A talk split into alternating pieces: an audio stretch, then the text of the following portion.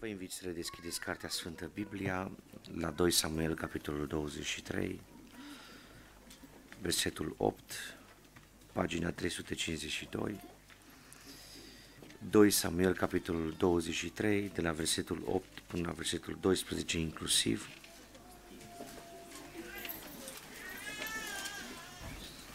Biserica despre care știu că are sigur viitor, când deschid Cartea Sfântă Biblia, are un sunet special de foșnet, de pagini. Domnul să vă binecuvinteze și cei ce n-ați venit cu Bibliile să vă ierte. Nu prea merge amin aici? Da? Și să vă ajute data viitoare să veniți cu Biblia. Amin. Cam greu, dar vă mai dau o șansă. Amin. Doamne ajută. Iată numele vitejilor care erau în slujba lui David. Ioseba Shebet, Tachemonitul, unul din fruntașii căpeteniilor. El și-a învârtit sulița peste 800 de oameni pe care i-a omorât dintr-o dată. După el, Eleazar, fiul lui Dodo, fiul lui Ahohi, el era unul din cei trei războinici care au ținut piept împreună cu David împotriva filistenilor strânși pentru luptă, când bărbații lui Israel se dădeau înapoi pe înălțimi. El s-a sculat și a lovit pe filisteni până ce i-a obosit mâna și a rămas lipită de sabie. Domnul a dat o mare izbăvire în ziua aceea. Poporul s-a întors după Eliazar numai ca să ia prana. După el, Shama, fiul lui Aghe din Harar. Filistenii se strânseseră la Lehi. Acolo era o bucată de pământ semănată cu linte și poporul fugea dinaintea filistenilor. Shama s-a așezat în mijlocul ogorului, l-a apărat și a bătut pe filisteni și Domnul a dat o mare izbăvire. Și acum, ca să fiu sigur că toți rostiți cu voce tare o propoziție din Biblie în această slujbă, versetul 12, ultima propoziție de la și Domnul, o rostim cu toții, dar cu foarte mare atenție, că dacă văd pe cineva care nu citește, repetăm, e din tipul noastră, nu mă luați din predică, bine? Da? 3, 2 și. Și Domnul a dat o mare izbăvire. Amin. V-ați calificat, puteți lua loc.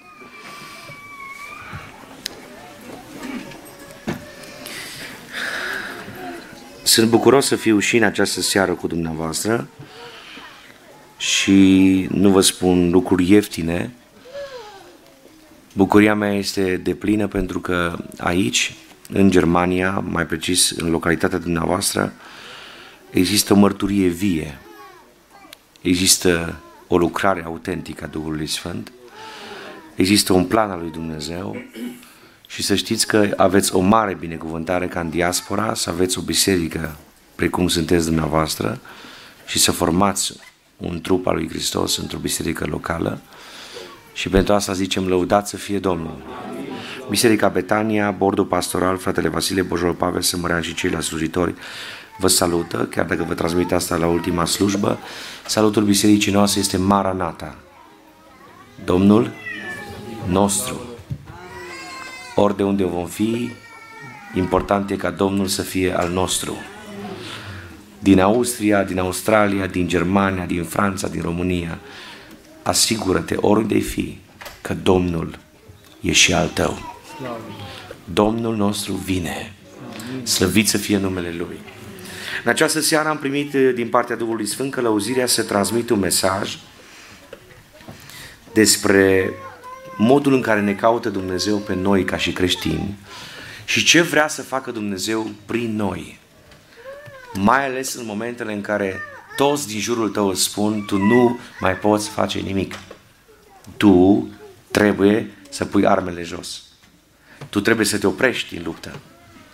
Lupta ta nu mai are nicio logică. Dacă vei continua să te lupți, vei fi doar mai învins decât ai fost deja. Viața de umblare cu Dumnezeu este o viață continuă. Ori de câte ori te oprești, faci pe plac diavolului. Trebuie să mergi. Uneori ai momente în care poți să mergi în picioare pe drumul credinței. Sunt momente în care trebuie să mergi în genunchi. Sunt momente mai dificile că trebuie să mergi în coate.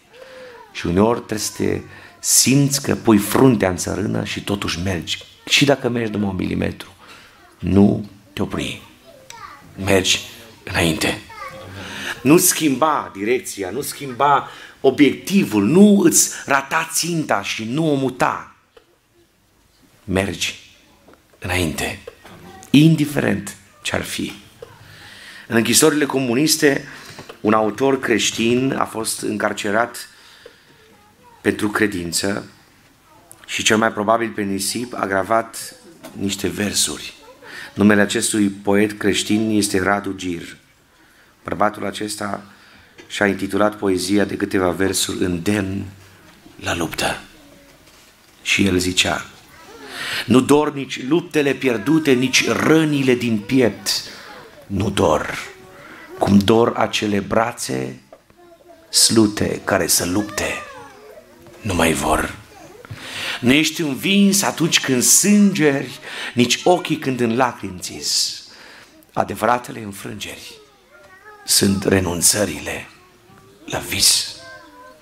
Când ai încetat să mai visezi pentru casa ta, mamă, când te-ai oprit, tată, să te mai gândești ce vor ajunge copiii tăi să lucreze pentru Domnul, că nu te mai interesează nimic din cum înaintează lucrarea Domnului prin tine și prin casa ta, când nu mai ai niciun obiectiv pentru împărăția lui Dumnezeu, am o veste groasnică, dar realistă, deja ești învins. Când nu mai ai niciun vis de la Domnul, nu printr-un mesaj profetic, când nu mai primești nici un mesaj, nici o telegramă divină pentru tine și pentru viața ta spirituală. Când nu te mai interesează ca săptămâna viitoare să fii mai pocăit decât săptămâna asta care trece. Ai grijă. Asta e adevărata înfrângere. De aceea mesajul pe care l-am se intitulează Nu renunța la luptă niciodată.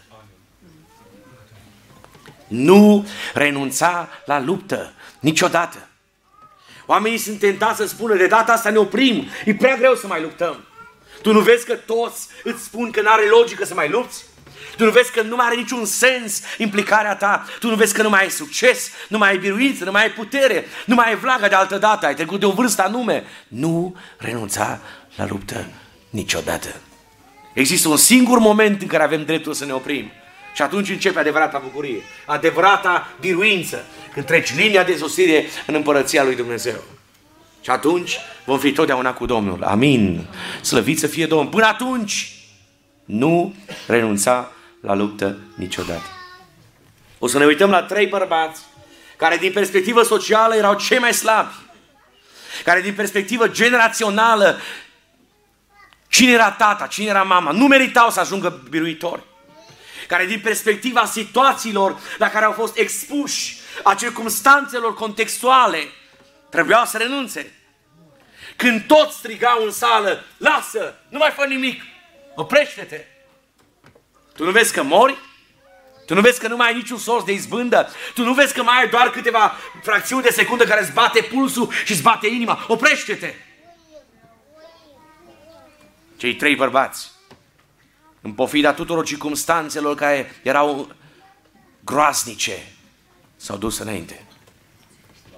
Ne uităm la un bărbat care e numit Iosef Bașebet. Mai că ți se plimbă limba în gură când te zici numele. În momentul în care ne uităm la cine era el, contextul din care venea, familia din care făcea parte, ne dăm seama că n-ar avea niciun argument să creadă că vreodată ajunge ostaș în armata regelui. El nu-i de origine pur sânge evreu. Biblia zice tachemonitu. Un bărbat care era dintr-o familie, probabil doar unul dintre părinți evreu. Un bărbat care din perspectivă ebraică trebuia să fie etichetat Trebuia să fie scos în fața clasei și bajocorit. Trebuia să fie uitat de oameni. Trebuia să fie nebăgat în seamă. Un bărbat care putea să se lamenteze o viață întreagă și să spună eu nu pot nimic, eu nu știu nimic, eu n-am succes, tata nu e important, mama nu e importantă, părinții mei n-au viitor, copiii din jurul meu nu pot să-mi dea credit, n-are niciun sens să mai încerc să am piruință. Voi pune armele jos. Tachemonit. Evreii nu erau rasiști, evreii erau cu niște legi rigide. Dacă nu erai din poporul ebraic, n-aveai nici o șansă. Dar uitați-vă la o minune. Nu doar că are o șansă anume. Bărbatul acesta nu ajunge un ustaș obișnuit, general, sau un om așezat în armată ca un om comun. Uitați-vă că există trei stadii în armata lui David. Există trei nivele Biblia zice, unul din fruntașii căpetenilor. La primul nivel sunt soldații de rând. Oamenii care stau să tragă cu armele. La nivelul următor, deasupra lor, sunt căpetenile. Și deasupra căpetenilor sunt fruntașii. Cei mai importanți. Băiatul care era bajocorit la școală.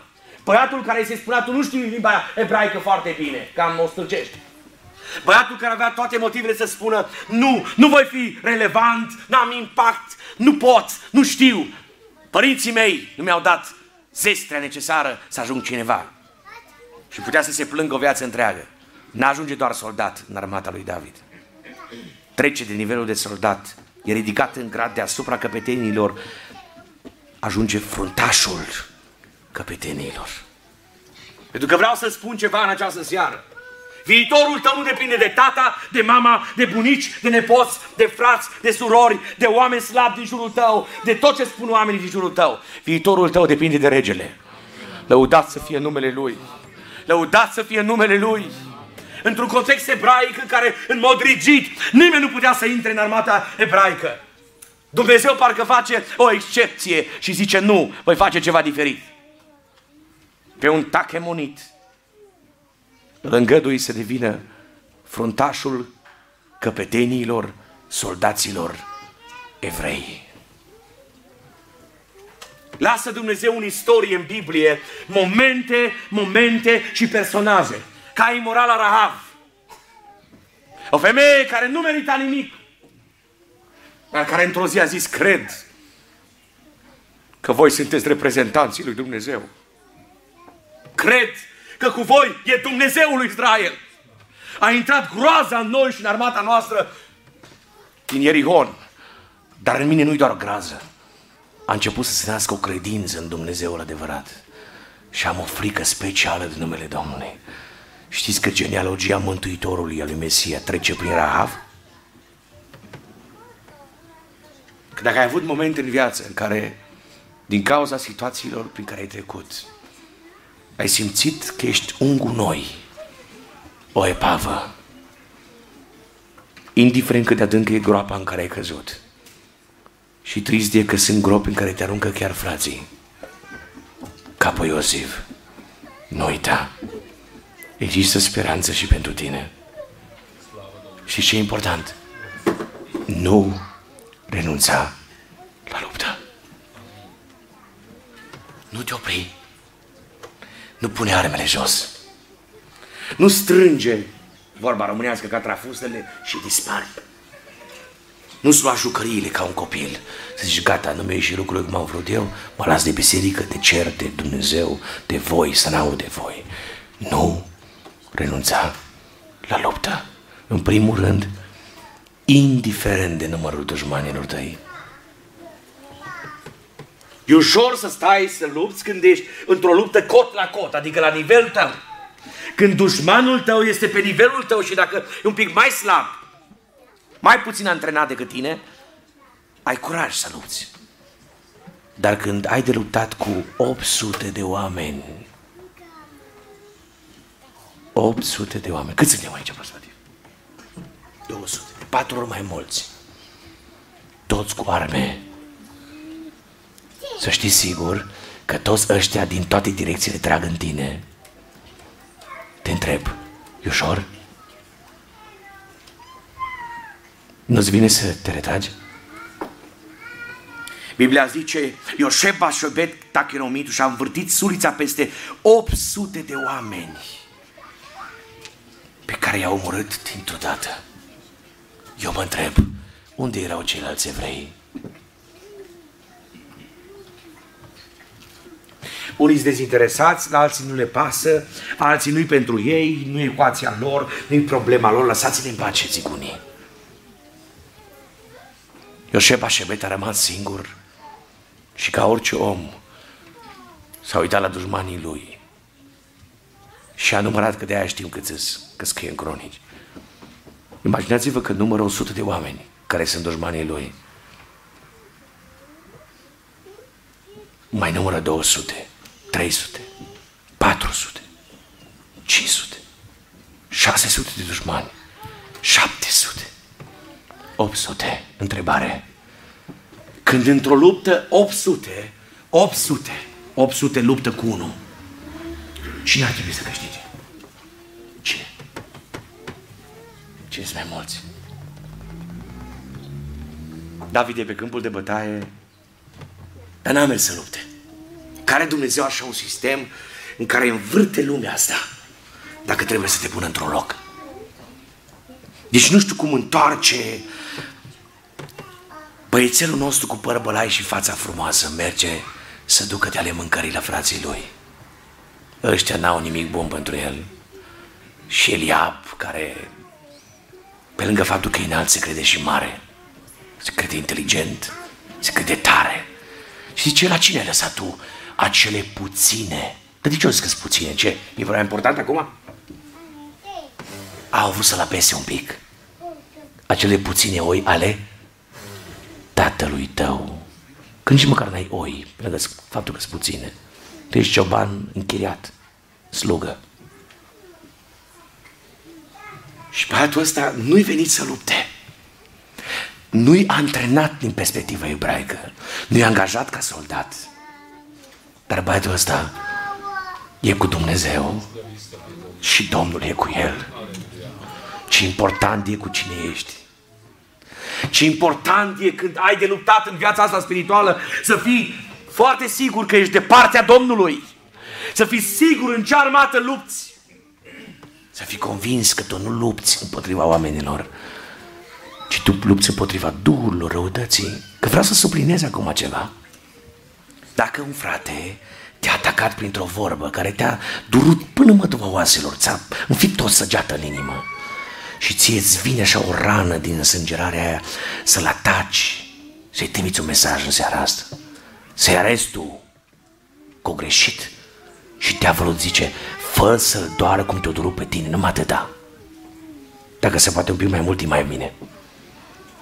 Tu nu lupta cu oamenii. Omul ăla când s-a aruncat o săgeată în inimă, omul ăla de fapt, tu trebuie să înțelegi, bine ar fi să te rogi pentru el să fie salvat. Când spatele lui, un duh necurat, care i-a preluat controlul gândirii în momentul ăla, n-a fost atent și ți-a aruncat o săgeată. Nu-i săgeata lui, e săgeata diavolului. Noi nu avem de luptat împotriva cărnii și a sângelui. Nu luptăm noi împotriva unii împotriva altora, ci împotriva duhurilor răutății care se războiesc cu sufletele oamenilor. Noi nu luptăm împotriva oamenilor. Dacă te atacă cineva, tu fă timp să te rogi, să postești, să stai la dispoziția Domnului și să ai curaj și putere sfântă să fie atacat dușmanul, adică Duhul necurat, care stă în spatele omului care te-a rănit. Ai curaj să zici lui Dumnezeu în seara asta, Doamne, mântuiește-L pe omul care mi-a făcut cel mai mult rău? Ai curaj? Asta se numește pocăință adevărată. Dacă tu zici, Doamne, rupe picioarele, să-i ardă grajdul, zic vecinii din localități din sate. fă să simtă, să-l doară. Nimicește-l. Rupe-i dinții în gură. O, stai, stai, stai, stai, stai, stai, stai. Asta a fost permis în Vechiul Testament când psalmii, ziceam la tineret ieri, erau câmpuri de luptă spiritual vorbind. Domnul Isus, stând întins pe cruce, vă întreb, a renunțat? N-a renunțat. Știți cum a luptat el cu armele iubirii? Și s-a uitat la cei mai crânceni dușmani și a zis tatălui, tată, vreau să birui duhurile astea necurate și te rog frumos, iartă-i. Aleluia! Slăvit să fie Domnul! Slăvit să fie Domnul! Nu renunța la luptă, indiferent de numărul dușmanilor. Și David continui istoria lui. Vede că apare la orizont dita mai Goliatul, înalt. Cel mai probabil avea peste 3 metri înălțime, super securizat, toate armele de care avea nevoie. Avea și suliță, și scut, și arme, și pavăză, și era peste tot înarmat până în dinți, și cu veste anticlos, lăsați-mă să actualizez, tot e ok. Dar băiatul ăsta zice, eu mă duc împotriva ta în numele Domnului Dumnezeului lui Israel. Pentru că ai ocărât oștirea lui Dumnezeu. Nu te uita cât de mare e dușmanul tău. Nu-i măsura armamentul. Nu te uita la sistemele lui, cât de bine vorbește, cât de articulat e, cât de multe relații are, ce bine, bine să știe să articulească lucrurile. Nu, nu-ți număra nici dușmanii, nici mărimea lor, nici puterea lor. Crede-te în Domnul. Crede-te în Domnul. Și ce-a zis David, tu vii cu suliță, cu arc, cu arme, cu sisteme, cu experiența ta. Ești din tinerețea ta un războinic de 40 de zile și de 40 de nopți îngheți poporul evreu. Saul, împăratul cât de înalt e, cu cam mai înalt ca toți, tremură tot carnea pe el. Eu nu vin împotriva ta cu arme. Mi-am luat din râu niște pietricele nete, de nici măcar pietrele n-au voie să fie ascuțite, că nu mă bazez pe pietrele mele. Îs de. Mi-am luat praștia mea, cu care s-a obișnuit să lovesc. Și vin împotriva ta în numele Domnului Dumnezeului lui Israel. Pentru că tu nu ai legământ, tu ești un netăiat împrejur. Tu ești dușmanul lui Dumnezeu. Și implicit ești dușmanul meu. Întrebare. Când cel mai mic războinic, zero armat, armat, zero experiență de luptă, doar cu leu și curțul se lupta, când cel mai mic luptă cu cel mai mare, înarmat cu ultima generație de arme, cine ar fi trebuit să câștige în mod logic? Cine? Hai, spuneți-mi. Păi normal că Goliat. Dar Dumnezeu are o logică diferită. David n-a renunțat la luptă? A venit Saul și a dat armele lui, a zis, hai să te brag măcar, măcar, măcar să par că ești soldat dacă nu ești.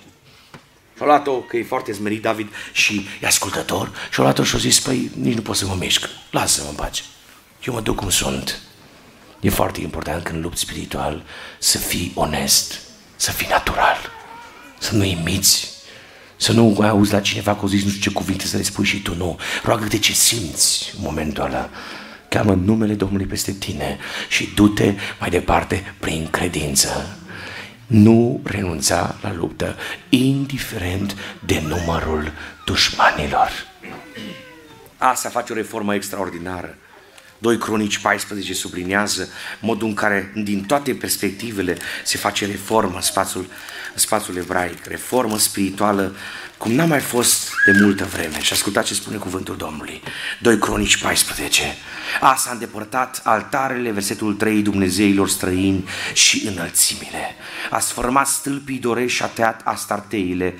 A poruncit lui Iuda să caute pe Domnul, cum vorbeam de dimineață, pe Domnul Dumnezeul părinților săi și să împlinească legea, nu o parte din ea, și poruncile, nu o parte dintre ele. A îndepărtat din toate cetățile lui Iuda înălțimile și stâlpii închinați soarelui.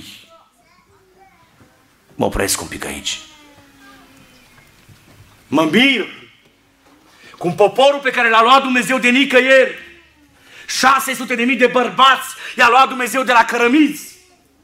Din Egipt, i-a luat Dumnezeu de la sclavie, i-a luat și a trecut prin Marea Roșie și când Dumnezeu i-a văzut aproape să fie disperați, i-a zis lui Moise, Moise, ia toiagul, întinde-l înspre râul, sau mai precis înspre marea asta, care aproape că iese din matcă, atât de mare e debitul ei, și când tu întinzi capătul toiagului înspre mare, marea crapă în două și voi 600 de mii, cum spuneam de dimineață, poate peste 2 milioane de oameni, inclusiv copii mici, micșori, unii care încă nu erau înțărcați, veți merge și veți trece prin Marea Roșie ca pe uscat.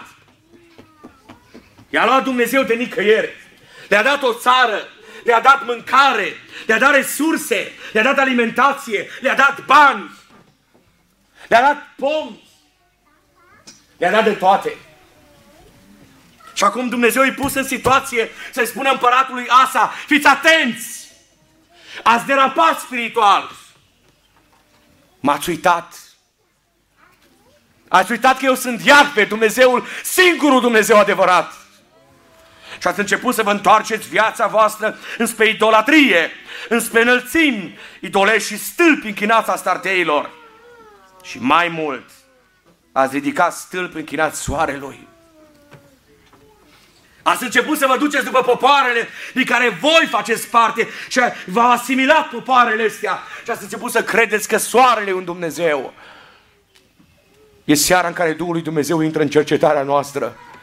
E Duhul lui Dumnezeu prezent în locul acesta și dacă ți-ai schimbat crezul, frate, și dacă ți-ai schimbat credința, soră, și dacă ai început să mergi în direcții greșite, și dacă Germania sau Trossingen sau zona asta ți-a afectat mintea în anumite domenii, oprește-te în numele lui Isus. Singurul Dumnezeu adevărat este Domnul. Lăudat să fie numele Lui. Lăudat să fie numele Lui. Allah nu-i Dumnezeu. Mohamed nu-i Dumnezeu. Buddha nu-i Dumnezeu. Confucius nu-i Dumnezeu. Nici un prelat, nici Papa Francisc I nu-i Dumnezeu. Nici un președinte de cul nu-i Dumnezeu. Singurul Dumnezeu adevărat este Domnul cel atotputernic. Înălțat să fie numele Lui. Fă-ți curățenie pe telefon dacă mai ai Dumnezei falși. Fă-ți curățenie în tabletă dacă mai ai Dumnezei străini. Fă-ți curățenie în frigider dacă mai ai Dumnezei străini. Fă-ți curățenie în debarat, în beci, în casă, în familie, în inimă, în tot ce există viața ta. Fă-ți curățenie. Amin. Fă o curățenie radicală. Niciun vârf de ax să nu mai existe acolo care este împotriva lui Dumnezeu. Dărâmă tot ce e murdar. Când să dărâmi? Azi. Azi. Nu poate lucra uneori Dumnezeu în casa mea. Nu poate lucra uneori Dumnezeu în familia ta. Nu-și poate derula planurile sale suverane, pentru că noi stăm uneori încăpățânați și ținem de ale noastre. Dumnezeii noștri. Pentru unii Dumnezeu e locul de muncă.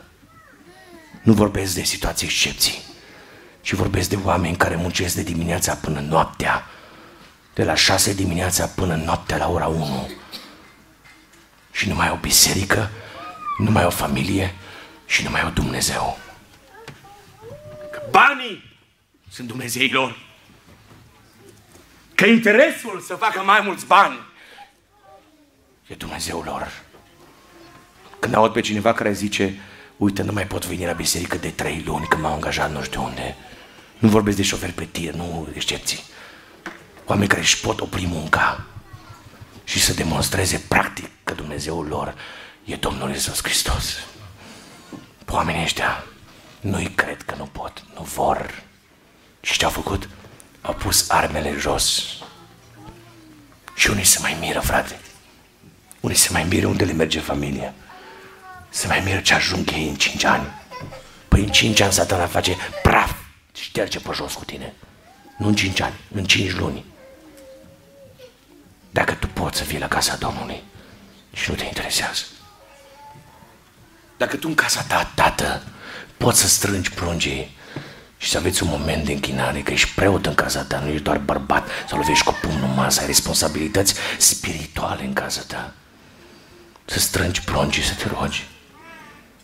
Nu faci asta, bărbatul tău, soră, preia controlul închinării. Ai drept din partea Scripturii. Știți ce mi-amintesc de la tata și de la mama? Când eram copil, când eram toți acasă, ne aduna pe toți să ne rugăm. Mi-amintesc că sâmbătă era o zi de post. Mi-amintesc că tata lua Biblia în camera din mijlocie și când intram în cameră îmi făceam o revizie și mă gândeam, nu cumva am luat o machetuță care nu era mea? Nu cumva am vorbit ce nu trebuie când m-am jucat în nisip? Eram mic de tot. Că știam că fiecare dintre noi trebuie să zicem două versete consecutive, unul după celălalt. Și tata deschidea Biblia și de fiecare dată, supranatural, ne vorbea Dumnezeu la fiecare. Și mi-am analizat în viață. N-a existat, dragii mei, n-a existat duminică în care eu să stau acasă. N-a existat. Locuiam în Cluj-Napoca de când eram mic și mergeam în Feleacu, făceam naveta, mergeam cu o dubiță. Cu familia întreagă mergeam și toată casa eram la biserică. Când intram în biserică, mă gândeam bine, chiar dacă aveam doar șase ani sau cinci ani, dacă beau apă din hol, din găliata aia cu cană, cum era pe vremea aia, că dacă beam prea mult, aveam probleme că eu nu aveam voie să ieși din biserică. Dar niciodată nu mă bătut pentru asta. Exista o rânduială familială. Nu exista eu să ies și să mă duc afară. Nu exista așa ceva. Și nu știu cum să vă explic. Ce să mai vorbim de chipsuri, de machetuțe, de chestii? Mă, oameni buni. Deci, nu exista, nu că nu aveam machetuțe acasă, dar la biserică era Dumnezeu. La biserică era cer. La biserică era închinare. La biserică era cântare. La biserică mi-amintesc că Duhul Sfânt vorbea prin profeți. Eram șase frați, nu eram puțini, ca să ziceți că, păi tu erai doi, trei frați, ușor vă reglat. Nu. Am era aici, trei băieți stăteam pe bancheta asta și trei fete stăteau pe bancheta asta de partea asta. Dacă odată, din cauza că m-aș fi plictisit, deși rare o să întâmpla asta, dar nu numai cu mine, cu toți frații și sorile mele. Dacă începeam să mișc picioarele stânga, așa, față spate, tata nu făcea nimic. Îmi trimitea o privire livrată, dar nu dură. Uita la mine, instant mă opream. Instant. Dar îmi amintesc că în timpul de rugăciune de la 9 la 10, care dura după ora 10 destul de mult, Undeva pe la mijlocul bisericii era o mână de om, o soră prorociță numită Palaghia, care stătea pe un scaun cu spătar de lemn. Și când Duhul Sfânt vorbea prin ea, striga atât de tare, așa vorbește Domnul încât intra curentul în noi. Simțeam un fior la șase ani. Închinare. Închinare acasă, închinare la biserică. Dacă nu-ți aduci copilul la biserică, dragul meu tată, nu, la, nu vrea ca la 15 ani să vină la biserică. Ce ai sădit? Asta vei culege. Să știți că e seara în care Duhul lui Dumnezeu ne vorbește la fiecare în parte. E Duhul lui Dumnezeu în cercetarea inimii mele, a casei mele. Și Duhul lui Dumnezeu mă determină prin cuvântul ăsta să mă uit la casa mea, să văd mai există ceva idolatru, ceva care nu-i pe placul lui Dumnezeu, mai există ceva în casa mea, în inima mea, în familia mea care este împotriva lui Dumnezeu, pentru că am o problemă. Știți de ce au fost învinși evrei la graniță cu cetatea Ai, o cetate mică? Când au calculat și au zis, n-are rost, n-are nicio logică să punem toată armata în dotare să lupte cu cetatea asta care e mică, mică de tot. Știți de ce au fost învinși? Pentru că în popor era un acan care și-a permis să să ia, să bage sub preș. Cercetare. Asta face reformă din toate punctele de vedere. Și Biblia zice, a zidit cetăți întărite în Iuda, versetul 6 că și țara a fost liniștită. Și împotriva lui n-a fost războina nici aceea, știți de ce? Pentru că asta a fost tare. Pentru că asta a fost un bun strateg, un rege important. A avut o căpetenie a oștirii extraordinar de puternică. Nu! Știți de ce? Ascultați ce spune Biblia. Pentru că Domnul i-a dat o dihnă. Când îți pui capul pe pernă, dacă reușești să adormi și ai somn noaptea, E pentru că Domnul ne dă o dignă. Cine recunoaște că Domnul ne dă somn și liniște în casă, să ridice o mână sus. Să spună lăudat să fie Domnul. Lăudat să fie Domnul. Sănătatea noastră, resursele noastre, binecuvântările noastre, tot ce avem bun în casa noastră vine de la Domnul. Slăvit să fie numele Lui. Și te-ai fi așteptat să zic asta extraordinar. Au zidit, dar și-au izbutit au început să-și numere și oamenii, soldații din țară, din regatul de nord, împărăția lui Iuda. Și Biblia zice, asta avea o știre de 300 de mii de oameni din Iuda, care purtau scut și suliță, și 280 de mii de Beniamin, care purtau scut și trăgeau cu arcul toți oameni viteji. 580 de mii în total. Reformă spirituală ai făcut, toate lucrurile sunt puse în ordine, ai o viață curată cu Dumnezeu, ai și soldați 580 de mii, asa, mâinile la ceafă pe șezlong, somn. Nu mai trebuie să lupți. Ai luptat destul. Să o credem noi. Știți ce-a zis dușmanul? Dacă el are 580 de mii, nicio problemă. Eu o să vin cu un milion de oameni Că nu întotdeauna când ai o luptă spirituală e din cauza păcatului tău. Sunt lupte spirituale care se dau în văzduh, pentru că cohortele demonice nu suportă ideea că tu ai făcut ravagii spiritual vorbind în armatele dușmane ale diavolului. Și sunt slujitori care sunt măriți cu mașina de diavolul să le intenteze un accident, pentru că în seara aia s-au predat 50 de oameni la evangelizare. Și diavolul nu suportă. Și mai pune pe unul slab de înger, ca să nu zic și de minte, să-i calomneze imaginea. De ce? Nu suportă satana. Asa, ești omul lui Dumnezeu. Pui mâinile, așa, te retragi din luptă? Nu. Încă mai ai de luptat, pentru că încă îți mai bate inima în piept. Versetul 9 zice, Zerah, etiopianul, a ieșit împotriva lor cu o știre de un milion de oameni și 300 de care și-a înaintat până la Mareșa. Asa a mers înaintea lui și s-a înșiruit de bătaie în Valea Țefata, lângă Mareșa. Ce faci, Asa? Asa zice, mă întorc spre Domnul.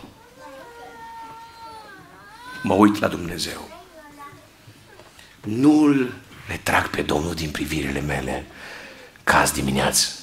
Rămân cu Domnul. Cu cine vorbești în primul rând? Asta zic, vorbesc cu Domnul. Ascultați cum se roagă asta, e fascinant cum se roagă omul ăsta. Doamne, știți ce zice Biblia? Asa a chemat pe Domnul Dumnezeul lui.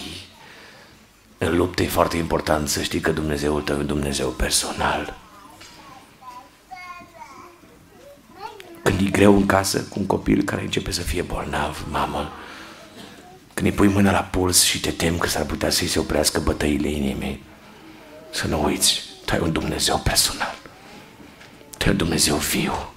Și asta se roagă și zice, Doamne, numai Tu. Avem noi strategiile noastre, ideile noastre, nu merge asta, merge cealaltă, merge cealaltă, merge cealaltă, merge cealaltă. Dăm dincolo telefonul, rezolvăm dincolo, dincolo, dincolo, zice Domnul, mai ai soluții? Mai ai variantele tale? Încă mai am vreo cinci. No, pune-le, fă ce vrei. Fă. Vrei tu? Încearcă. Și când toate pălesc și nimic nu rulează, și când zici, Doamne, numai Tu, Domnul zice, abia așteptam să aud vorba asta din gura ta. Că dacă ziceai că medicul,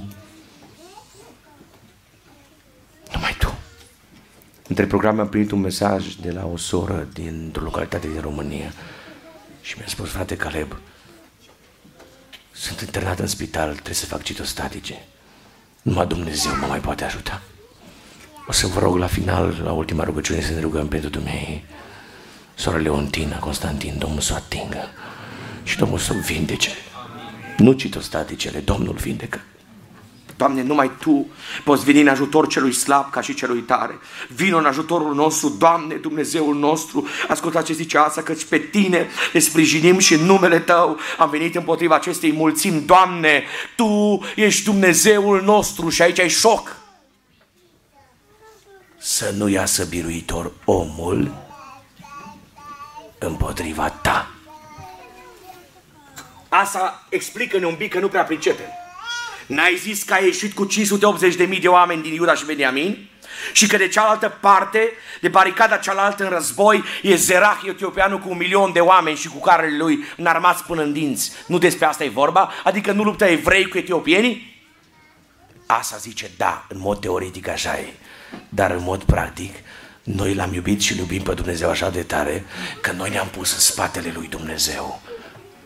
Aici e Dumnezeu și noi suntem în spatele Lui. Ne-am lipit de Domnul. Când trag etiopienii și vor să lovească noi de acolo, din direcțiile în care trag, lovesc în Dumnezeu. Doamne zice Asa, dacă vom fi învinși noi evrei la știri, se va scrie că Iadve, că Dumnezeul lui Israel a fost învins de Dumnezeul etiopienilor. Nu că evrei au fost învinși. Doamne, noi ne-am pus în spatele Tău, ne-am lipit de Tine, suntem contopiți cu Tine. Fă ceva să nu iasă omul, adică etiopienii, biruitori împotriva Ta, Dumnezeule adevărat al nostru. Aleluia lui Dumnezeu. Asta Domnul pasiv? Cine trebuie să câștige când sunt în război 580.000 de soldați de partea evreilor și de partea cealaltă un milion de etiopieni? Care e mai mult? Care e mai tare? Milionul ar trebui să câștige. Dar când un milion luptă cu Dumnezeu, cine câștigă? Câștigă Dumnezeu. Lăudat să fie numele Lui. Și ascultați ce spune Biblia, Domnul Domnul a lovit pe etiopieni dinaintea lui Asa și dinaintea lui Iuda și etiopienii au luat-o la fugă. Mare Dumnezeu! Înălțat să fie numele Lui. Amin. Nu renunța la luptă, indiferent de numărul dușmanilor. În viața asta în care trăim avem dușman spiritual la fiecare pas. Dacă ai putea să vezi cu ochii credinței în lumea spirituală câte duhuri și câte cohorte demonice sunt pregătite să-ți atace mintea, privirile, buzele, urechile, mâinile, picioarele. Dacă ți-ai dat seama în văzduc acum în timp ce predic, ce luptă, ce luptă spirituală există. Pentru că satana nu suportă ideea să predic adevărul. Dacă ți-ai dat seama, fiecare zi te-ai rugat pentru protecție. Fiecare zi îi spune lui Dumnezeu, mulțumesc. Mulțumesc, Doamne, că îmi păstrezi mițile în cap. Mulțumesc, Doamne, că mă protejezi. Mulțumesc, Doamne, că Tu cobori pe pista avionul cu care zbor. Mulțumesc, Doamne, că ești cu mine când urc în autobuz sau în mașina personală pe care Tu mi-ai dat-o ea ta. Mulțumesc, Doamne, că ești cu mine. Aleluia lui Dumnezeu. Aleluia lui Dumnezeu. Sunt mulți dușmani. Nu-i putem număra. Și Domnul nu ne îngăduie să-i vedem. Uneori când noi ne încredem în noi, Domnul îngăduie să vedem o parte din dușmanii care vor să ne tace viața și intrăm într-un fel de fior și mai, mai să ne panicăm, dar Domnul vine și zice, ți-am arătat numai să știi cât de mult te iubesc și din câte te-am scos. Avem noi o cântare care spune, nici nu mai știu de câte ori m-ai ridicat, nici nu mai știu din ce primești, m-ai salvat. Nici nu mai știu, dar te slăvesc, te preamăresc și îți mulțumesc. Te laud, te iubesc, o Domn ceresc. Aliluia lui Dumnezeu. Amin. Nu renunța la luptă. Indiferent de numărul dușmanilor, doi. Nu renunța la luptă, indiferent de numărul dezertorilor. Că nici ăștia nu-s puțini. Indiferent câți dezertori există în jurul tău și care se retrag din luptă, tu nu renunța la luptă. Ne uităm la al doilea bărbat al lui Israel, care a fost un viteaz de excepție. Numele lui este Eliazar, fiul lui Dodo, fiul lui Ahohi. El era unul din cei trei războinici, doar trei, care au ținut piept împreună cu David împotriva filistenilor, strânși pentru luptă când bărbații lui Israel se tăteau înapoi pe înălțimi. Rețineți că acest bărbat a ținut piept împreună, nu împotriva lui David. E foarte important de partea cui luptăm. Aici vreau să trag un semnal de alarmă. Dacă Domnul nu te-a pus, frate, să intri într-o luptă, nu încerca să intri în ea. Pentru că Domnul îți va da biruință doar în luptele în care te-a implicat El și în care te-a trimis El să lupți. În rest, nu am văzut cu ochii mei, n-am auzit cu urechile mele, nu zic nimic cu buzele mele despre asta. Amin? Amin. Nu e responsabilitatea mea, nu e chemarea mea spirituală, nu trebuie să iau eu o decizie care să îi conducă viitorul acelei persoane lăcățel pe gură. Gura închisă hermetic. Taci.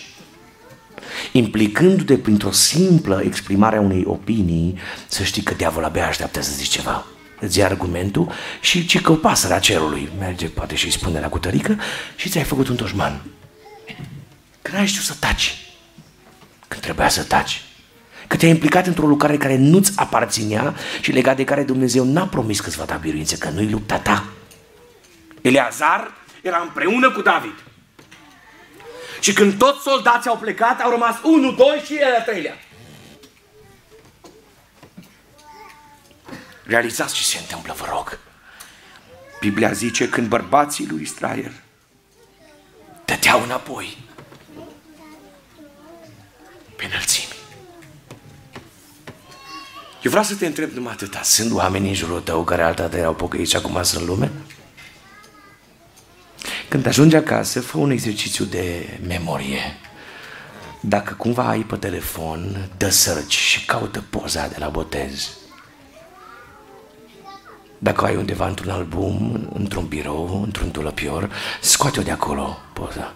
Și numără pe oamenii care mai sunt cu Domnul din ziua în care te-ai botezat tu în biserica în care te-ai botezat, de la botezul tău. Știți ce mă înfior? Că cel puțin unul de la fiecare botez e dezertor. Că Pavel e prins în celulă și e la ultima sentință.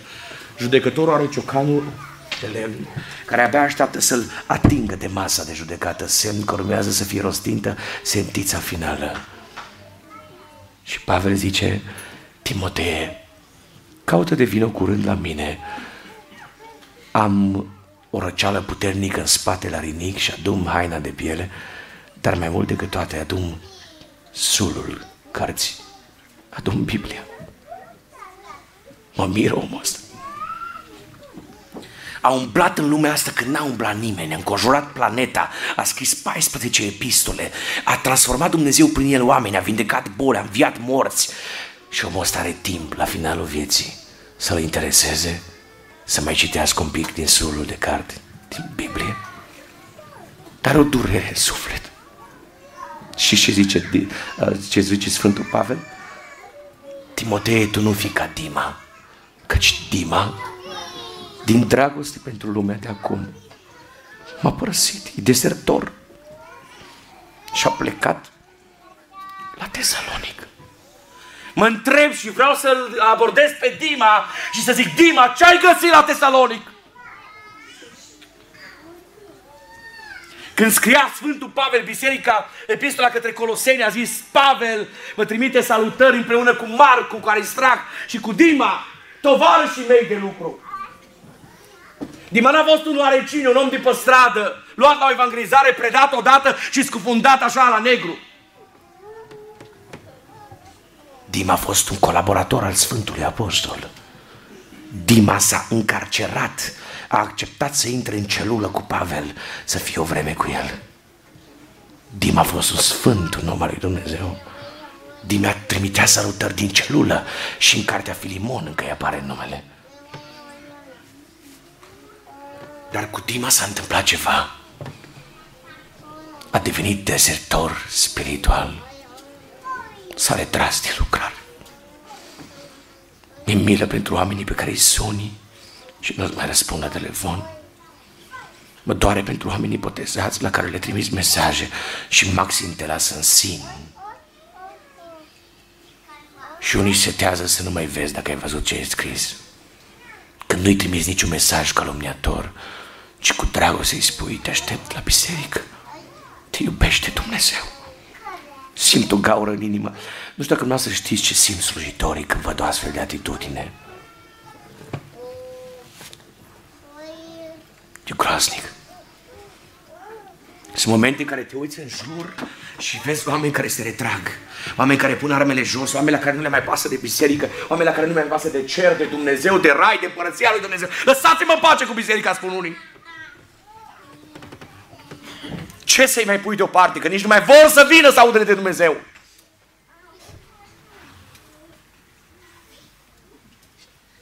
Ahitofel zice Biblia, era un om la care atunci când mergeai la sfat, e ca și cum vorbea Dumnezeu instant.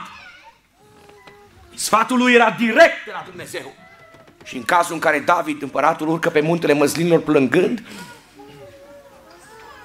și în cazul ăla a dat un sfat bun, dar Domnul a schimbat macazul ca să nu moară David și cu cei ce erau cu el. Și ce a făcut Ahitofel?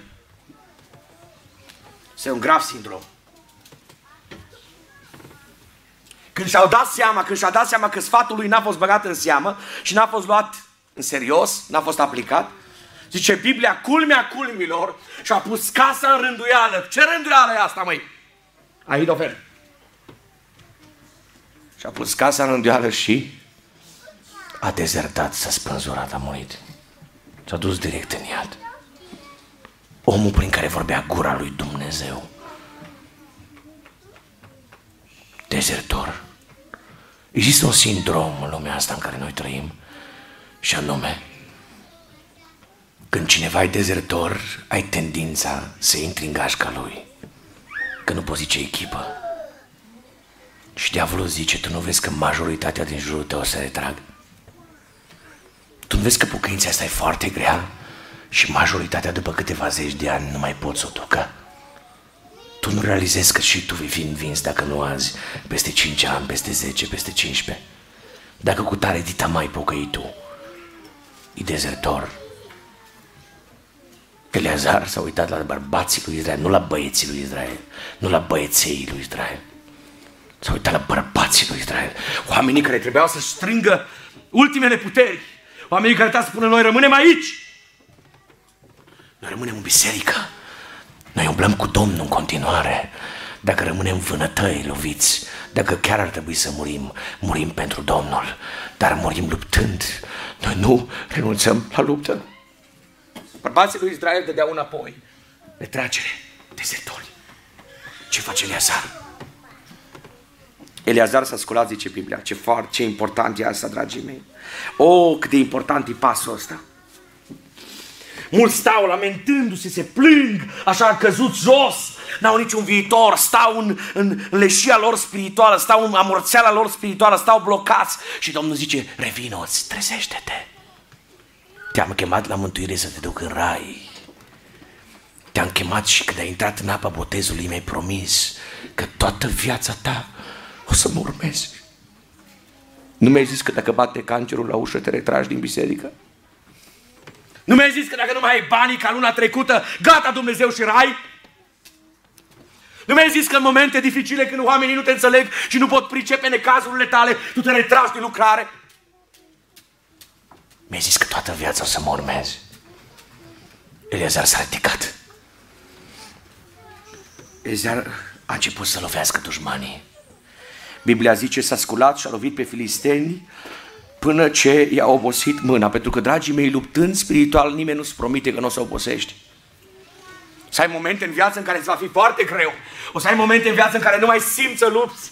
O să ai momente în viață în care satana îți spune nu mai lupta, nu mai fi implicat, nu mai fi încolo, nu mai lupta pentru Domnul. O să fie momente dificile în viața ta. Nu uita, chiar dacă obosești, mergi înainte prin credință.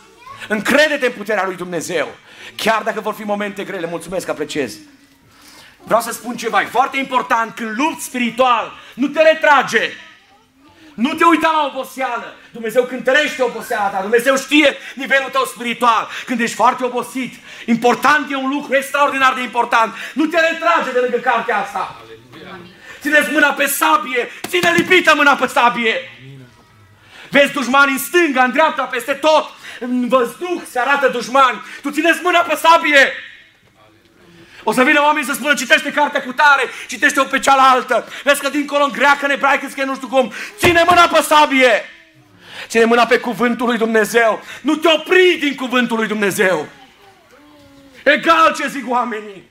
Credința pe care ai primit-o trebuie să fie ținută cu toată sfințenia. Ține-te de Domnul cu toată puterea ta. Cine crede ca mine să zic amin.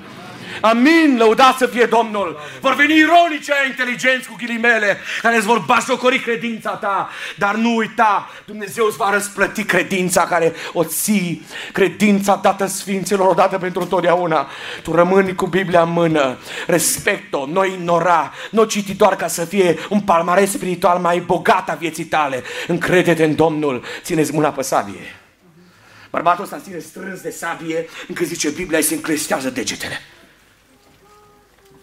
palma îi se lipește de sabie.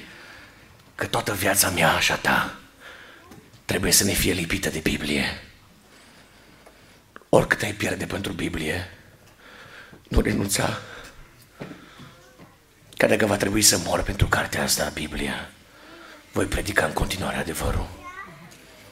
Poate peste 10 ani pentru mesajele care le transmit voi fi încarcerat în pușcărie. Nu asta mă interesează. Vreau să țin mâna pe sabie.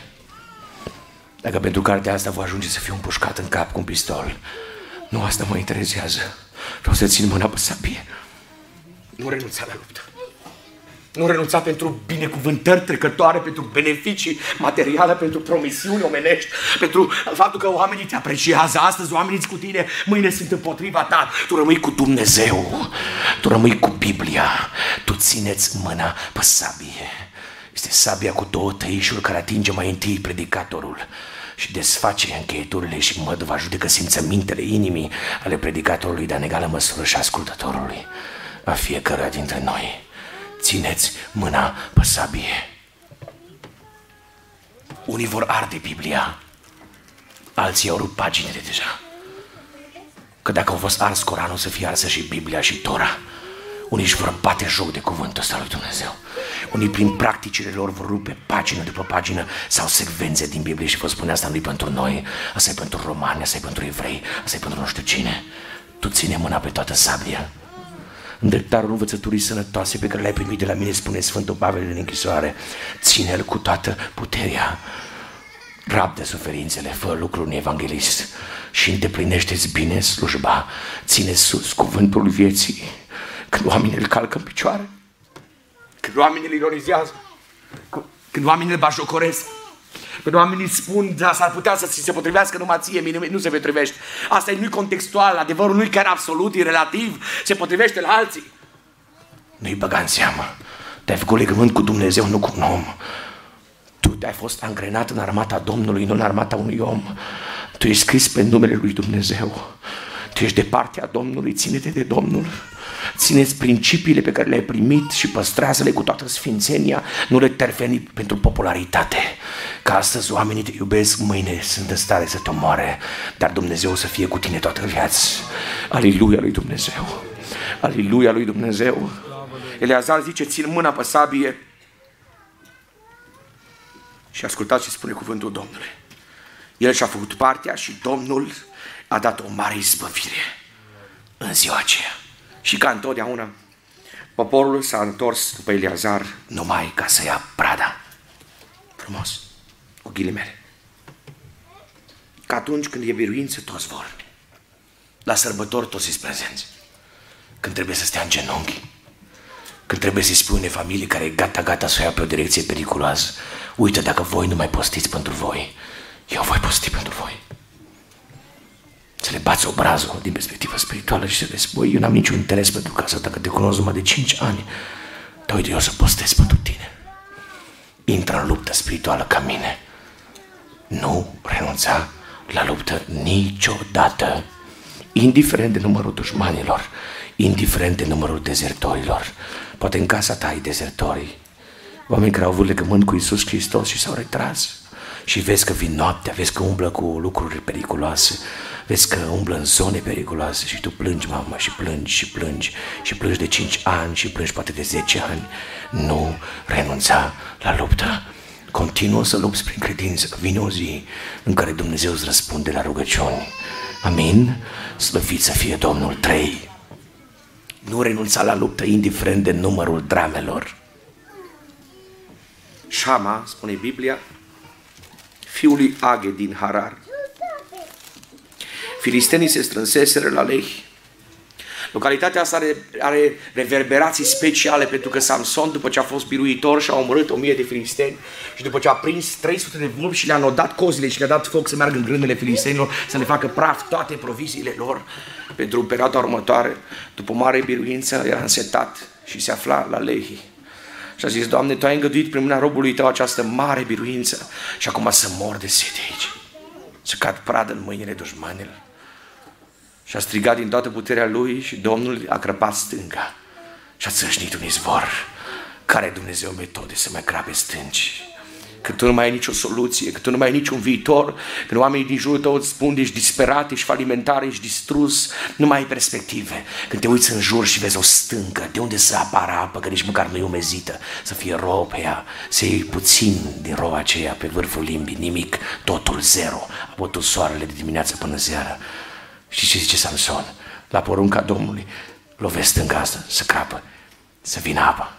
Aliluia lui Dumnezeu. Dar nu e suficient experiența unor oameni care au fost cu Domnul în zona asta. Șama, e vremea ta. În generația ta trebuie să se vadă lucrarea Domnului.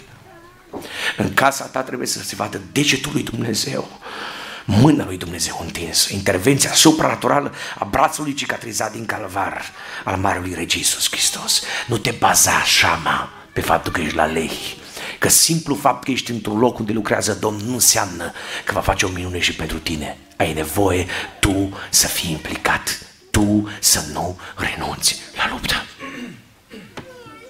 Îi spune Biblia, Șama s-a uitat în jur și în timp ce era război,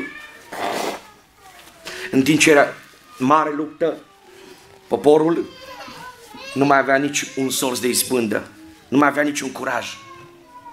Dacă în cazul lui Eleazar, bărbații lui Israel dădeau înapoi, mergeau cu spatele, da? De data asta, în cazul lui Shama, băieții și bărbații și toți și toate familiile au luat-o la fugă. Ăștia se numesc dezertori, dar nu doar dezertori. Au în spatele lor niște trame. De ce fug oamenii ăștia? Vreau să vă imaginați că fiecare bărbat, fiecare cap de familie se gândește așa, am soția, am pruncii, dacă eu voi fi omorât, pe lângă faptul că se duce tatăl din casă, se duce și sursa existențială, eu muncesc, nu pot să-mi permitează. Așa că fug. Când un om fuge, are marcată în minte ideea de teamă. Are în spatele lui o dramă. Are în spatele lui o experiență, are niște gândiri clare, niște evenimente care s-au înlănțuit în mintea lui și îi spun, nu are rost să stai în războiul ăsta, vei fi omorât. Când tot poporul, ascultat și spune Biblia, și poporul fugea dinaintea filistenilor, Shama a zis, eu nu renunț. Eu nu renunț. Și la ce concluzie am ajuns? În orice familie există minim o dramă. Minim o dramă. Eram la o clasă la care nu mai predau anul ăsta. Din cauza că nu mai pot, sunt prea multe ore. Și într-o pauză am intrat un pic mai repede. Și am auzit o voce a unui coleg care a spus unui băiat Taci mă din gură că părinții tăi surdomuți. Oh. Rapid l-am corectat și am zis, cât trăiești tu de acum încolo? Păi de niciodată să nu mai spui vreunui om așa ceva. M-am uitat la băiatul care avea părinții surdomuți și am citit pe privirea lui o dramă. Nu știam de ce avea tendința când răspunde să facă semne cu mâna, de fapt așa vorbea cu părinții.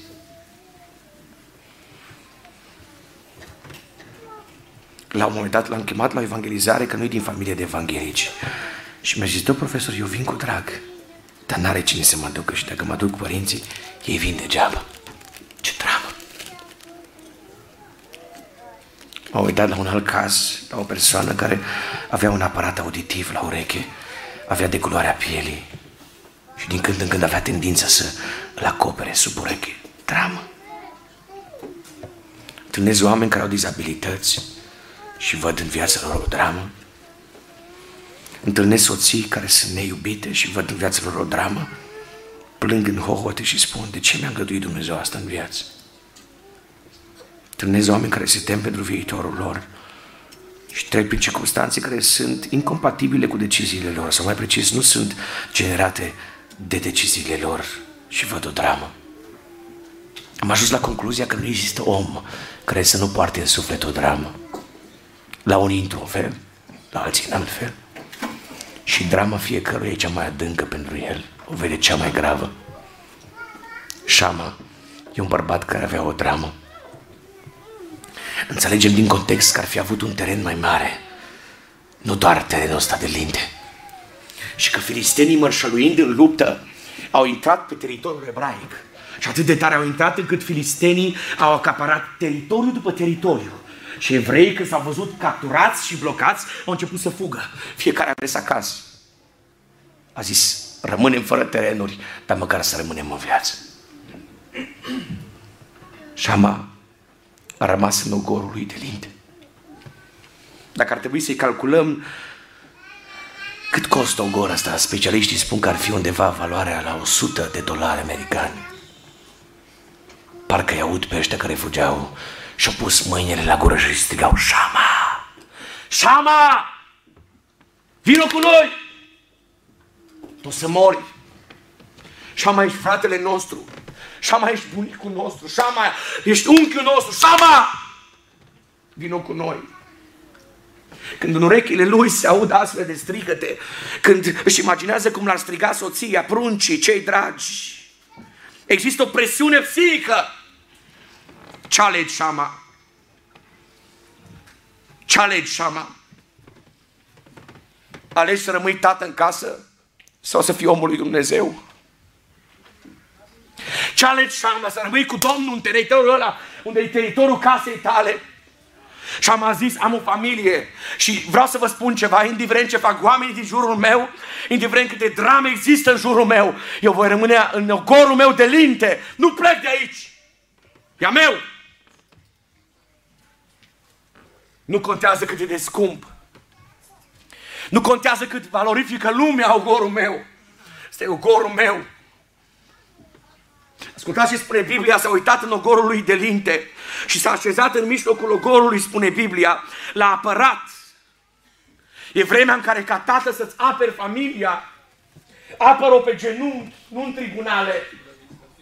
Apără-ți familia de demoni, de cohorte demonice, de influențe imorale, de legi periculoase care vin și atacă familia ta.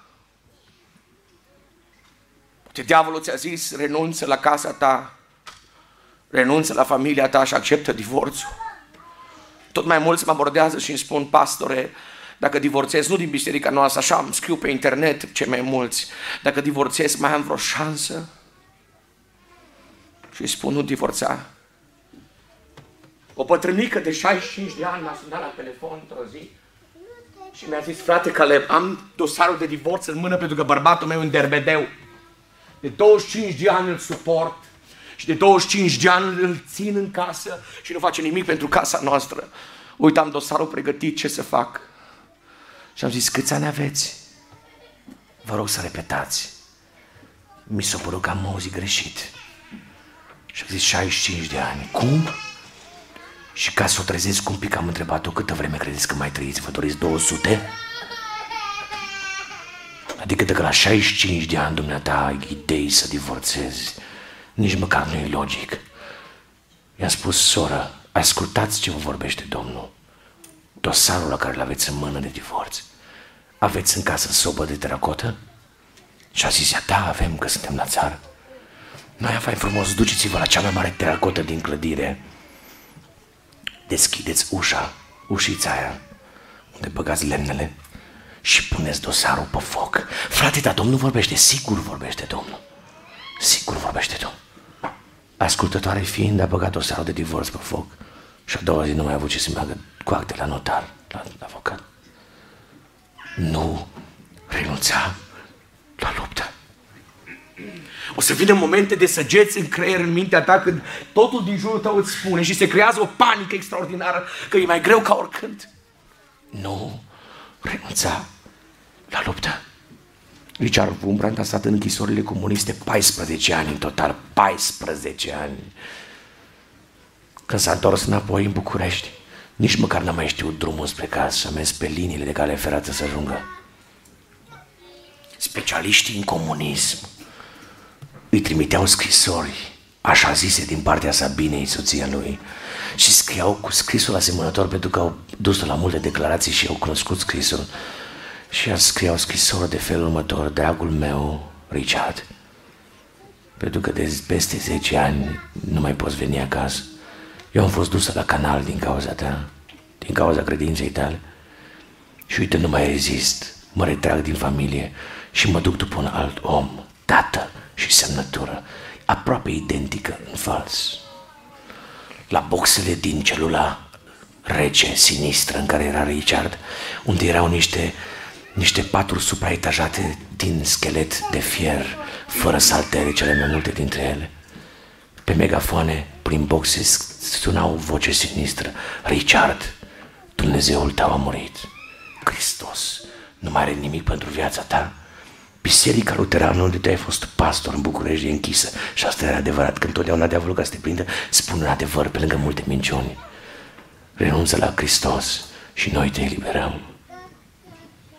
Richard întotdeauna zicea, prea mult îl iubesc pe Dumnezeu, să-i pătez onoarea și să-i lovesc cu brazul scuipându-l și retrăgându-mă din această armată divină. Sunt oastea Domnului.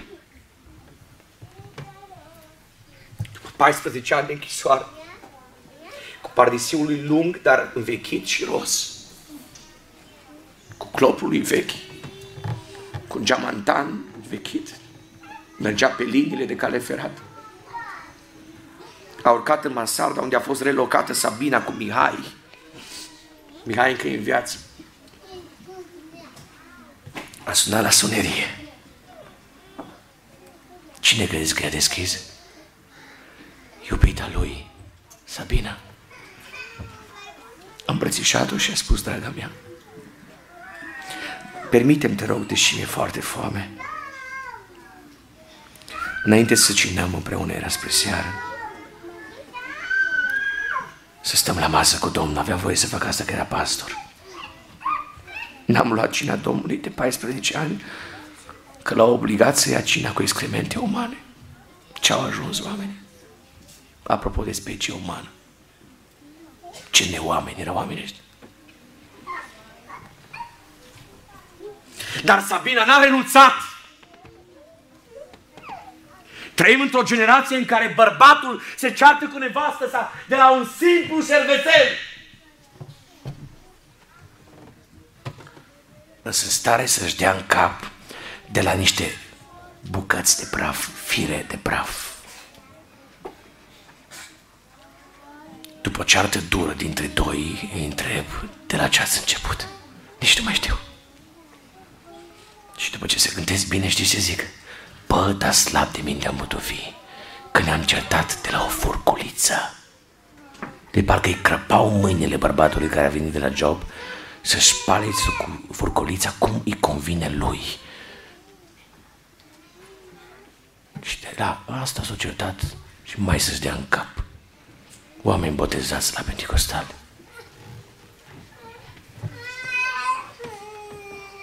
Cu noaie, pentru cu noaie se ceartă oamenii.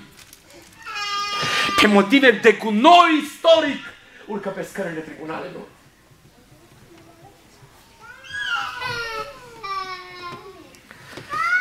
Nu renunța la luptă. E casa ta. Vă invit să vă ridicați. Ar vrea să stați cu ochii închiși, vă rog. Ascultă-mă tu, soră, care ai vrut să renunți să mai vii la biserică. Pentru că ce ți s-a întâmplat a fost nedrept. Domnul îți vorbește în seara asta. Nu renunța. Ascultă-mă tu, frate, care a fost dezamăgit pentru un fel de politică religioasă și ți s-a făcut o nedreptate, dar nimeni n-a vrut asta, așa s-au derulat lucrurile. Domnul zice, nu renunța. Tu nu te-ai pocăit pentru biserică, pentru poziție, pentru funcție, tu n-ai venit la Hristos ca să stai în fața unor oameni și să cânți sau să ai o slujbă de altfel. Tu ai venit la Dumnezeu pentru mântuirea propriului tău suflet. Începeți să spui din nou mâna pe sabie, puneți genunchi în rugăciune, lasă să se scurgă din, lacrimi, din ochii tăi lacrimi dacă e nevoie. Nu renunța la luptă, indiferent de numărul dușmanilor.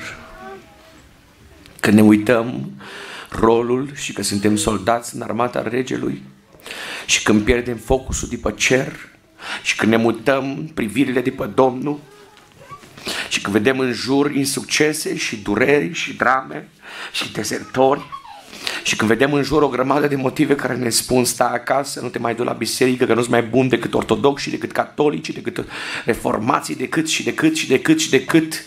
Și când erai în lume, erai tratat mai bine. Nu renunța! Nu renunța la luptă. Șama, a mai rămas puțin în jurul tău, e casa ta.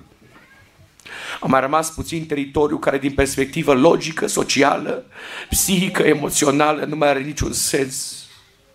Să știi că e aproape izbăvirea când lupta e cea mai crâncenă, când se scurg cele mai multe lacrimi, când atacurile demonice sunt cele mai dureroase și cele mai vizibile și cele mai adânci în inima ta, nu renunța la luptă.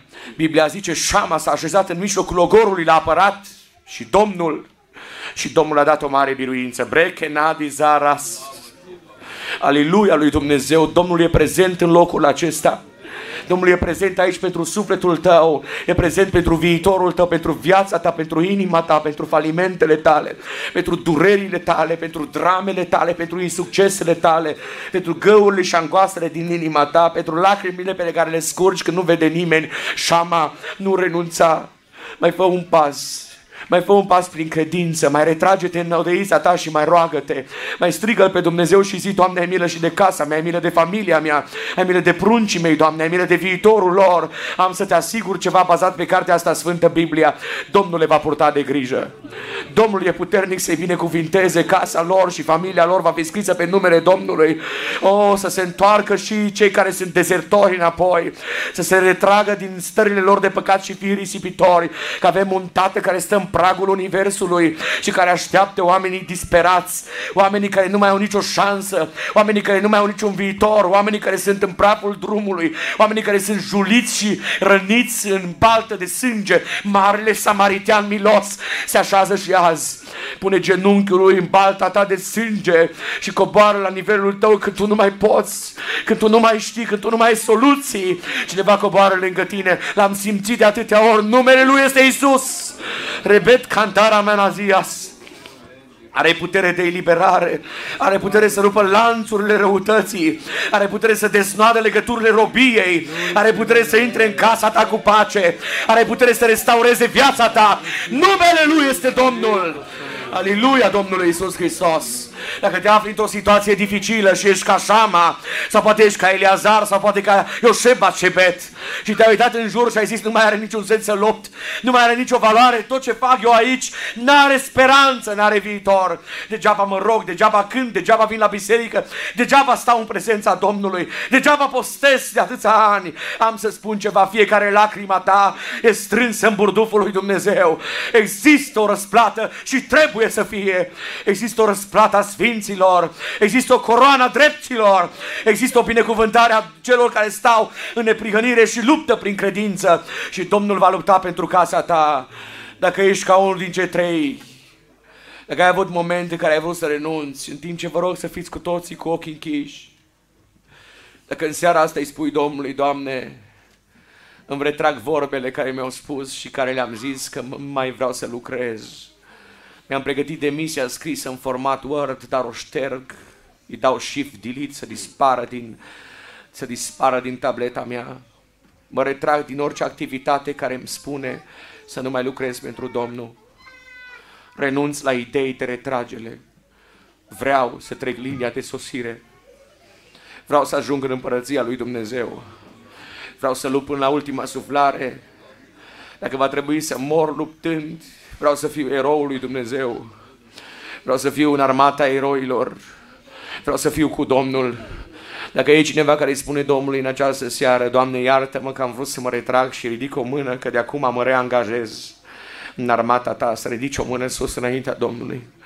E semnul că îți reactivezi chemarea, e semnul că îți renoiești legământul, e semnul că îi spui Domnului că îl iubești din nou, că îți pasă de planurile Lui și că din această seară nu mai pui armele jos și te ridici din praful drumului, să faci curaj prin credință și mergi înainte. Dacă mai este cineva pe lângă cei ce au ridicat deja nu puțin o mână, dacă mai este cineva care îi spune Domnului, Doamne, și eu, și eu îmi reactivez puterile prin Duhul Tău care să coboare peste mine.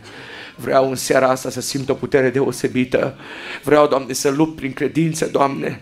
Vreau să-mi predau viața mea ție cu toată ființa, Doamne. Vreau mai multă rugăciune, vreau mai mult post, vreau mai multă închinare, vreau mai multă Biblie citită, vreau mai multă prezență la biserică. Vreau să simt mai mult prezența Ta. Vreau, Doamne, să fac ordine în agenda mea și în prioritățile mele să fii pe locul 1 în viața mea.